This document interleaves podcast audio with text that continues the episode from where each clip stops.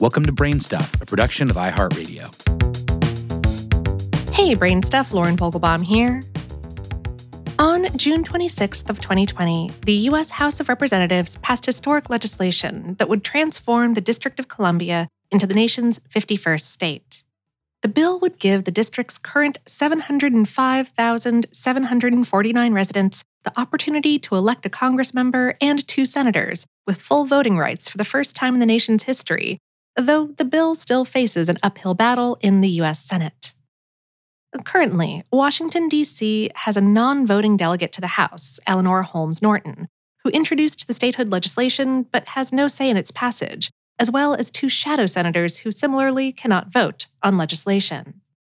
The bill would shrink the federal Capitol to a small area encompassing the White House, Capitol buildings, Supreme Court, and other federal buildings along the National Mall. The rest of the city would become the 51st state. House Speaker Nancy Pelosi said in a news conference, "For more than 2 centuries, the residents of Washington, D.C., the District of Columbia, have been denied their right to fully participate in their democracy." Pelosi said that the importance of giving Washington, D.C. full voting rights was demonstrated earlier this month, when the administration of President Donald Trump deployed federal law enforcement agents and National Guard troops against protesters in Washington, D.C. without the residents' approval. House Majority Leader Steny Hoyer said, "This is not just an issue of local governance and fairness, it's a major civil rights issue as well." At this point, the legislation is a largely symbolic statement that few expect to pass, at least for now, because it would have to get through the Republican-controlled U.S. Senate, where Majority Leader Mitch McConnell indicated in an interview with Fox News that he would deny it a vote. Even if the Senate did approve it, Trump most likely would veto the measure.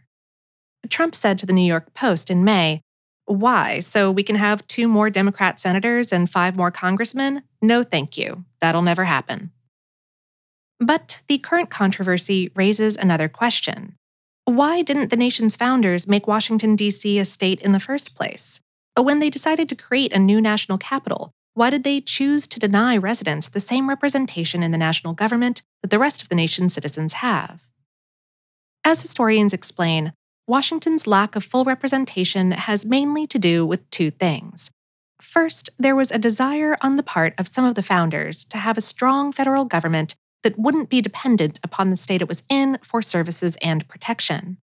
But it also has something to do with Southern slaveholders' desire to have a national capital in their territory with weak self-governance so that slavery wouldn't face any local political resistance. Even after the Civil War, segregationists in Congress fought for many years to keep control over the district's administration and deny any power to the city's largely Black population. On that first count, though, an early U.S. military mutiny was a primary event that convinced the founders to keep Washington, D.C. from statehood. You see, initially, Philadelphia served as the nation's capital, but the Confederation Congress, which was the predecessor of the present legislative branch, found itself in a difficult situation in June of 1783. That's when Pennsylvania militiamen who'd been furloughed after the Revolutionary War decided to march to Philadelphia to protest the government taking away their jobs and not paying them what they were owed. When these mutineers arrived in Philadelphia, the Pennsylvania government began negotiating with them, but rumors started to spread among the nervous national legislators that the soldiers might loot the government-chartered Bank of North America if they didn't get their money. A committee of delegates led by Alexander Hamilton demanded that Pennsylvania's state government put down the rebellion, but the state government declined, saying that the protesters weren't violent. In the view of some historians, that actually was just fine with Hamilton, who was looking to advocate for a central government with its own police powers over its domain. Hamilton persuaded an ally, the then president of Congress, to convene a session on a weekend, even though there weren't enough members around to reach a quorum, so that it would create the impression that they were menaced by the protest. Hamilton then chastised state leaders for failing to protect the federal government against the soldiers and thus putting it in a weak and disgusting position. The handful of legislators then fled to New Jersey, perhaps specifically to add to the drama. A few years later, the Constitution's framers specified in Article I, Section 8, Clause 17, that the national capital should be located in a district, quote, not exceeding 10 miles square, that would be controlled by the federal government and not by any state. That meant that members of Congress wouldn't be dependent upon local or state officials to protect them from future mobs of aggrieved citizens. And as future President James Madison noted in Federalist 43, by not being dependent upon a state, Congress would avoid potential for corruption, a, quote, an imputation of awe or influence, equally dishonorable to the government and dissatisfactory to the other members of the Confederacy. Southerners and Northerners in the new government worked out a compromise in which the capital would be located in the South in exchange for Southern Congress members dropping their opposition to the federal government paying off Northern states' debts from the Revolutionary War. The location along the Potomac River was attractive to George Washington because it was less than 20 miles, or about 32 kilometers, from his Mount Vernon estate, and because he had a vision of turning the capital into a prosperous river port and commercial hub.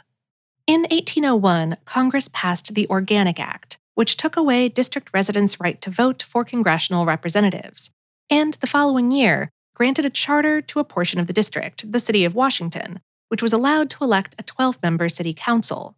The mayor initially was appointed by the U.S. president, though in 1820, the law was changed to allow a mayoral election as well.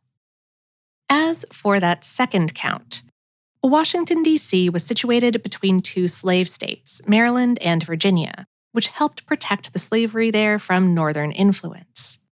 We spoke via email with J.D. Dickey, the author of the 2014 book Empire of Mud, The Secret History of Washington, D.C. He said, that district became a bulwark of Southern legislative power, and slave trading and human bondage became legion there. And so, with the population in the district largely made up of enslaved people and disenfranchised citizens, the only people who could vote federally or hold federal power of any kind were congressmen elected by voters who didn't live there. In the first half of the 1800s, Washington became a center for the domestic trade, home to one of the busiest markets involved in the sale of human beings. It was the sort of place where free black man, such as Solomon Northup, whose memoir was adapted into the film 12 Years a Slave, ran the danger of being kidnapped and thrown into the slave pen that was located at what's now the Federal Aviation Administration's headquarters at 800 Independence Avenue Southwest. But we also spoke via email with Chris Myers-Ash, who's the co-author, along with George Derrick Musgrove, of the 2017 book Chocolate City, A History of Race and Democracy in the Nation's Capital.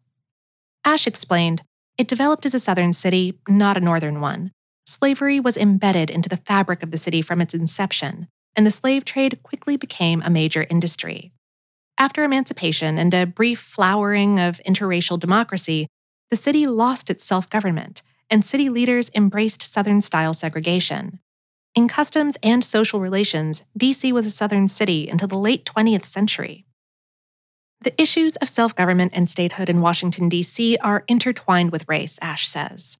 Though Washington had limited self-rule for much of the 1800s, in the 1870s, Congress took that away. For the next century, Washington was run largely by Southern segregationists such as Senator Theodore Bilbo, a Mississippian who had the unofficial title of Mayor of Washington. He once warned in a speech that if voting rights were granted in Washington, blacks, quote, would soon have control of the city. Eventually, Washington's residents did achieve some rights granted to other American citizens. In 1961, the 23rd Amendment gave them the right to vote in presidential elections, and in 1973, they regained the right to elect council members and the mayor. In 1978, Congress passed a constitutional amendment that would have given Washington residents representation in Congress, but it had a 7-year window for ratification, and by the time that expired in 1985, only 16 states had approved it. In 1993, another effort to pass a bill in the House to grant statehood to Washington failed by a vote of 277 to just 153. But statehood advocates didn't give up. The current legislation, whose 225 co-sponsors include Speaker Pelosi, is on a path to pass on a party-line vote.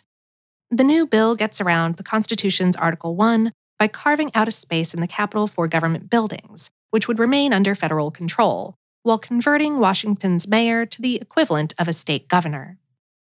The current Washington statehood legislation would create the state of Washington, D.C., with the D.C. standing no longer for District of Columbia, but rather Douglas Commonwealth. Thus, the state would draw its new name from President George Washington and abolitionist Frederick Douglass, thereby differentiating it from the Washington state that already exists in the Pacific Northwest.